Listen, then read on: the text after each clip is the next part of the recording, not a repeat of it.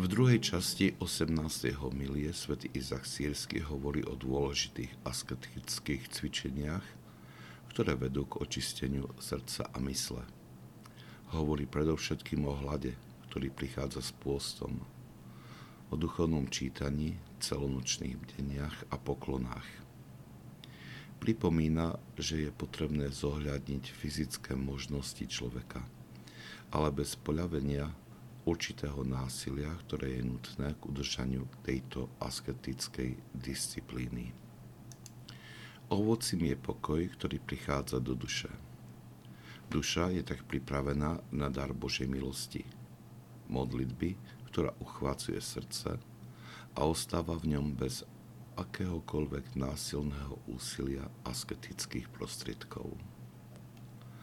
Svetý Izak Sírsky zastavuje svoje vysvetľovanie na tomto mieste a vysvetľuje, že nie je vhodné, aby pokračoval v opise tohto daru modlitby.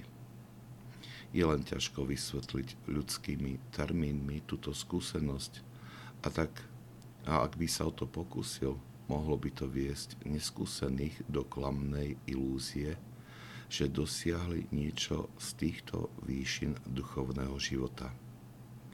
Ubezpečuje však, že keď dôjde k tomuto okamihu, Božia milosť bude viesť človeka a naučí ho všetkému.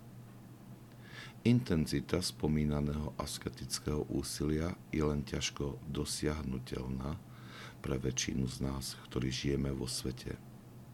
Nesmie to však viesť k rezignácii v úsilí o dosiahnutie čistoty srdca a mysle. Láska k Bohu nás má poháňať k dosiahnutiu týchto limitov a nechať sa prekvapiť pôsobením Božej milosti.